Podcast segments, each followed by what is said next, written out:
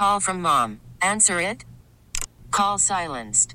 Instacart knows nothing gets between you and the game. That's why they make ordering from your couch easy. Stock up today and get all your groceries for the week delivered in as fast as thirty minutes without missing a minute of the game. You have forty-seven new voicemails. Download the app to get free delivery on your first three orders while supplies last. Minimum ten dollars per order. Additional terms apply. This episode is brought to you by Progressive Insurance. Whether you love true crime or comedy, celebrity interviews or news, you call the shots on what's in your podcast queue. And guess what? Now you can call them on your auto insurance too with the Name Your Price tool from Progressive. It works just the way it sounds. You tell Progressive how much you want to pay for car insurance, and they'll show you coverage options that fit your budget. Get your quote today at Progressive dot com to join the over twenty-eight million drivers who trust Progressive. Progressive Casualty Insurance Company and Affiliates. Price and coverage match limited by state law. Let's talk to the founder of GoLongTD. It's Go Long T D dot com, the author of The Blood and Guts, How Tight Ends Saved Football, a man on Twitter at Ty Dunne. If you haven't figured it out yet, you're not good at trivia. He is Ty Dunne. Ty, what's up, buddy? Bill, what is up with you, man? I just got done reading one hell of a story about you that was great to see. You deserve uh, every compliment that comes your way. I agreed with the author. You are as genuine as it comes, man. What you say, you believe, and that's why uh, you're one of the best in the business. Thanks, buddy. Let me ask you a question. I said that Tom, the producer, bristles, and he's all offended. Is it is it an insult to call someone a bristler?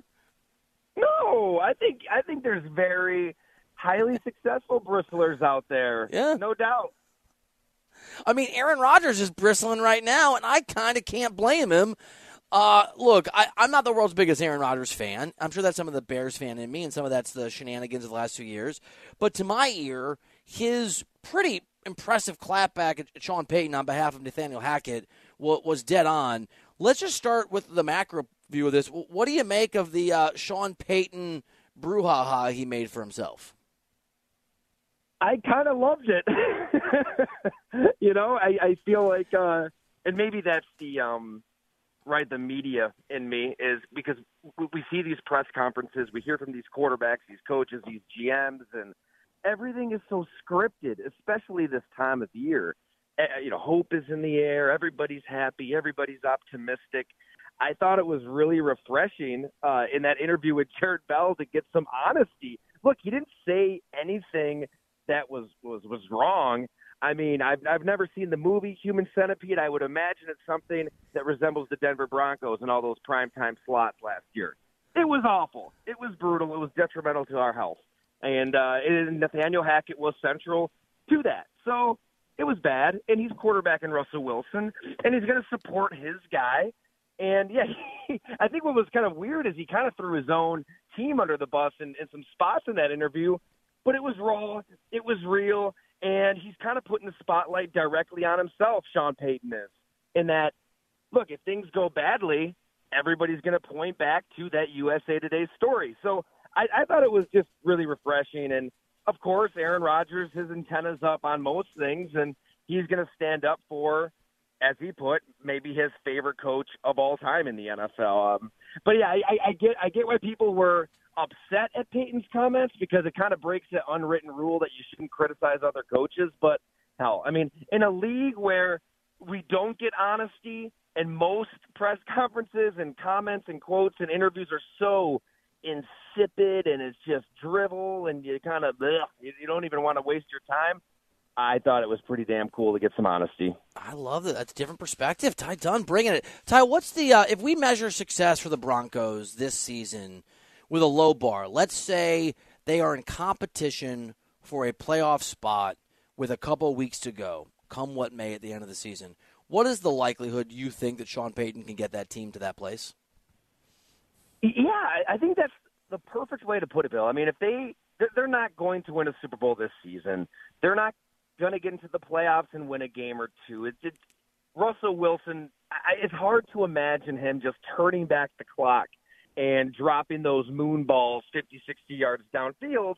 But I think that that is success for the Denver Broncos. If they can get to eight wins, if they can get to nine wins in this crucible of a conference – I mean, really the division within the conference, you've got to deal with Patrick Mahomes and Justin Herbert. If they're competitive, if they're on the uh, the in the hunt graphic with a couple games to play, that's a success for Sean Payton. And I think that coaching in this league absolutely matters. It matters beyond the play calling, beyond the play design. I mean, you could feel it there from afar. I mean, day, day one with Sean Payton, it's like, all right, yeah, Russell Wilson, you're not going to have your own entourage in the building. You're not going to have your own locker, your own car space, all that stuff. I mean, that, that kind of sends a message to everyone that there's a new sheriff in town, and he's got the pelts on the wall. I mean, we, we've all seen what he's done in New Orleans, turning that organization around. Eventually, maybe he can get Denver to that to that place. It's not going to be this season, but, hey, nine and eight, that would be a hell of a year for the Broncos. Ty Dunne, the founder of Go Long, here on here on the show. Ty, obviously running backs are not being paid at the level they think they should be, and there's been a lot of examples of this. The latest standoff is, is Jonathan Taylor and the Colts. There's a lot there's a lot sort of in the mix here. It seems that he is looking to the future and understanding, and it's not hard to see the future, what's going on in the league, and Jim Irsay's comments, tweets, public and otherwise. How do you think this Taylor-Colts drama resolves itself? It's probably going to be the drawn-out version of the Saquon Barkley New York Giants situation, where Saquon just kind of looked into his crystal ball and saw that he really couldn't do anything about this. And, yeah, he's going to have to play, and teams are going to see four hundred touches, and he doesn't even matter if he gets two thousand yards on those four hundred touches. Probably going to hurt his value, but it's better to play than not play. Just take it from Le'Veon Bell, who publicly said he never should have sat out the season with the Pittsburgh Steelers. Look, he sat out a season. He thought he was going to really prove a point, and what happened? He went to the New York Jets, and he disappeared. So I think it just is what it is, sadly, for these N F L running backs. They've got to play. I think that Jonathan Taylor even realizes that. Look, I give him credit. You know, at this point in your career, this is the time when you got to try to take a stand because you still have some tread on the tires, and that's probably how he's thinking of this.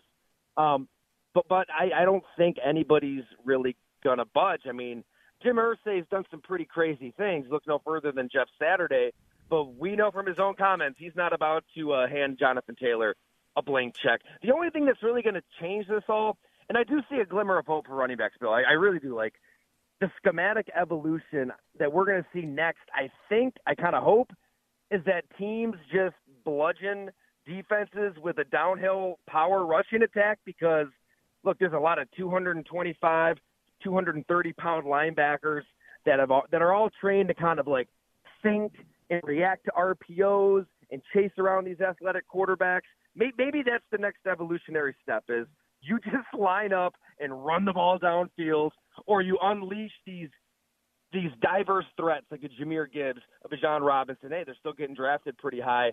And then you've got to win with that player, win a Super Bowl with that player, not necessarily a seventh-round pick, Isaiah Pacheco, and then pay that player and then keep winning. And then I think we'll see running backs finally get paid a lot of money. A lot of dominoes got to tip. I don't know if it's going to happen, but maybe it does.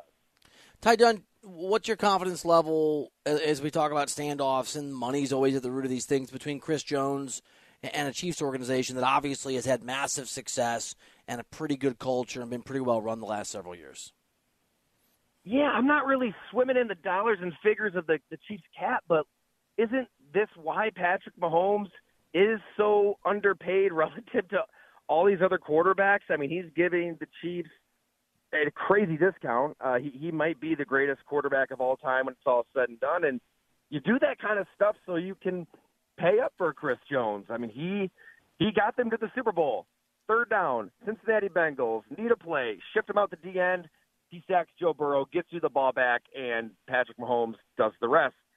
So I, I, I think that you just got to get it done one way or another and, and make him as, as you know, right right there with Aaron Donald. I mean, I know Aaron Donald's a future Hall of Famer, but Chris Jones probably isn't that far behind with how he can change a game at D tackle, still moving around the line. Um, you know, I was out there Super Bowl week, and his teammates are basically comparing him to Shaq. Like, he is the Shaq of pro football on the D-line at his size, his speed, his athleticism, still in his prime. Hell, you you got to find a way to get this done. Uh, Ty, you know, it, it's interesting. we assess teams based on what they accomplish and what they do, but it's always hard to know when an organization's championship window has closed, I think, until after the fact, right? Hindsight is always the clearest way to look at things. I've been leaning for the last year toward the, the perspective that the Bills may have missed a window just given how difficult the A F C has been and all the other things that are going on. Doesn't mean I'm right. It's, it's just sort of where I come down. You're in that neck of the woods. What is your optimism that Buffalo still has a real chance to win a Super Bowl, given the Chiefs, given the Bengals, given their, their own sort of details over the next few seasons? That's a great observation. I, I'm with you. And it was a weird off season here in Buffalo because you've got your G M and your head coach both publicly saying that Josh Allen needs to kind of stop being Josh Allen. Look, I, I get it. You want him to stay healthy. But, I mean, all of these quarterbacks who've been getting hurt, I mean, usually they're getting hurt inside the pocket. It's, it's not like you run out and you're jumping over linebackers and stiff-arming and spinning and, and you break your leg. Um, they've been at their best when Josh Allen is just doing freaky things, and yet they, they were out kind of saying, hey, he's got to change his game. And then Stephon Diggs has his situation, whatever the hell that was, with Sean McDermott and Josh Allen, and nobody really knows. Uh, but there he is at training camp. We'll, we'll see if that bubbles to the surface again. And they didn't really have a lot of money to spend, while other teams could, because you, you paid your quarterback, and they haven't really been drafting that well. They've kind of assembled a lot of C-minus to B-minus drafts. So I, I get the concern, and you start to wonder, was that thirteen seconds game as close as this team was going to get? I tend to think, though, as long as Allen is healthy, as long as Stephon Diggs is healthy, now that you get Von Miller back at some point, these are elite talents that can compete with anyone. But I, I think people are getting a little nervous, and they are wondering if they've got the head coach that can deliver in these playoff moments because, look, you, a Doug Peterson in Jacksonville, for example, he puts the ball in his players' hands. He's going for two to beat uh, to beat uh, the Baltimore Ravens when they're a play away from being three and eight, right? Like he's saying he's looking into his crystal ball at that point and said, tell us his players, we're going to win the rest of our games and get to the playoffs. And there, there he is with the Eagles with the Philly special. I, McDermott isn't that kind of coach. He, he gets very uptight in these moments, and I think it kind of trickles down to the players, and there's a reason they get to the playoffs and they can't get it done. So nothing really matters until they get back to that playoff moment. All right, Ty Dunne, let me, let me close on, on a strange question. Uh, we had a debate on this earlier. I was in Maine last week for vacation. I'm I'm a landlocked kid, even though I live in L A now. I didn't see the ocean until I was twenty. My dad was in the meatpacking business, didn't eat a lot of seafood. I don't understand lobster. I mean, look, it, it tasted fine, but it was a lot of work. I, I, we like a lobster dinner. I didn't, I didn't like my lobster roll. Are you? Am I? Can, can you got? Are, am I missing something on the supposed magic of lobster that I just didn't quite connect with in Maine last week? I'm, I, I think I'm with you.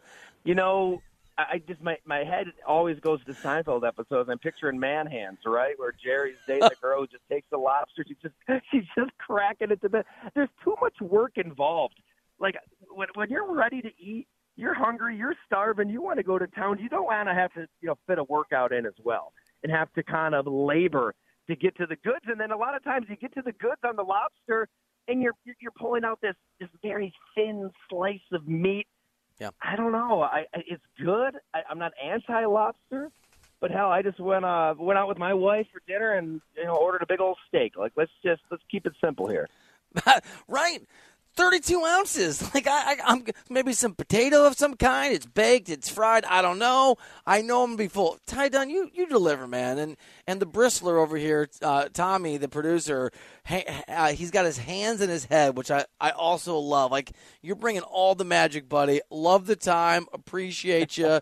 We'll be talking a lot as the season gears up. Thanks for thanks for being on the show, pal.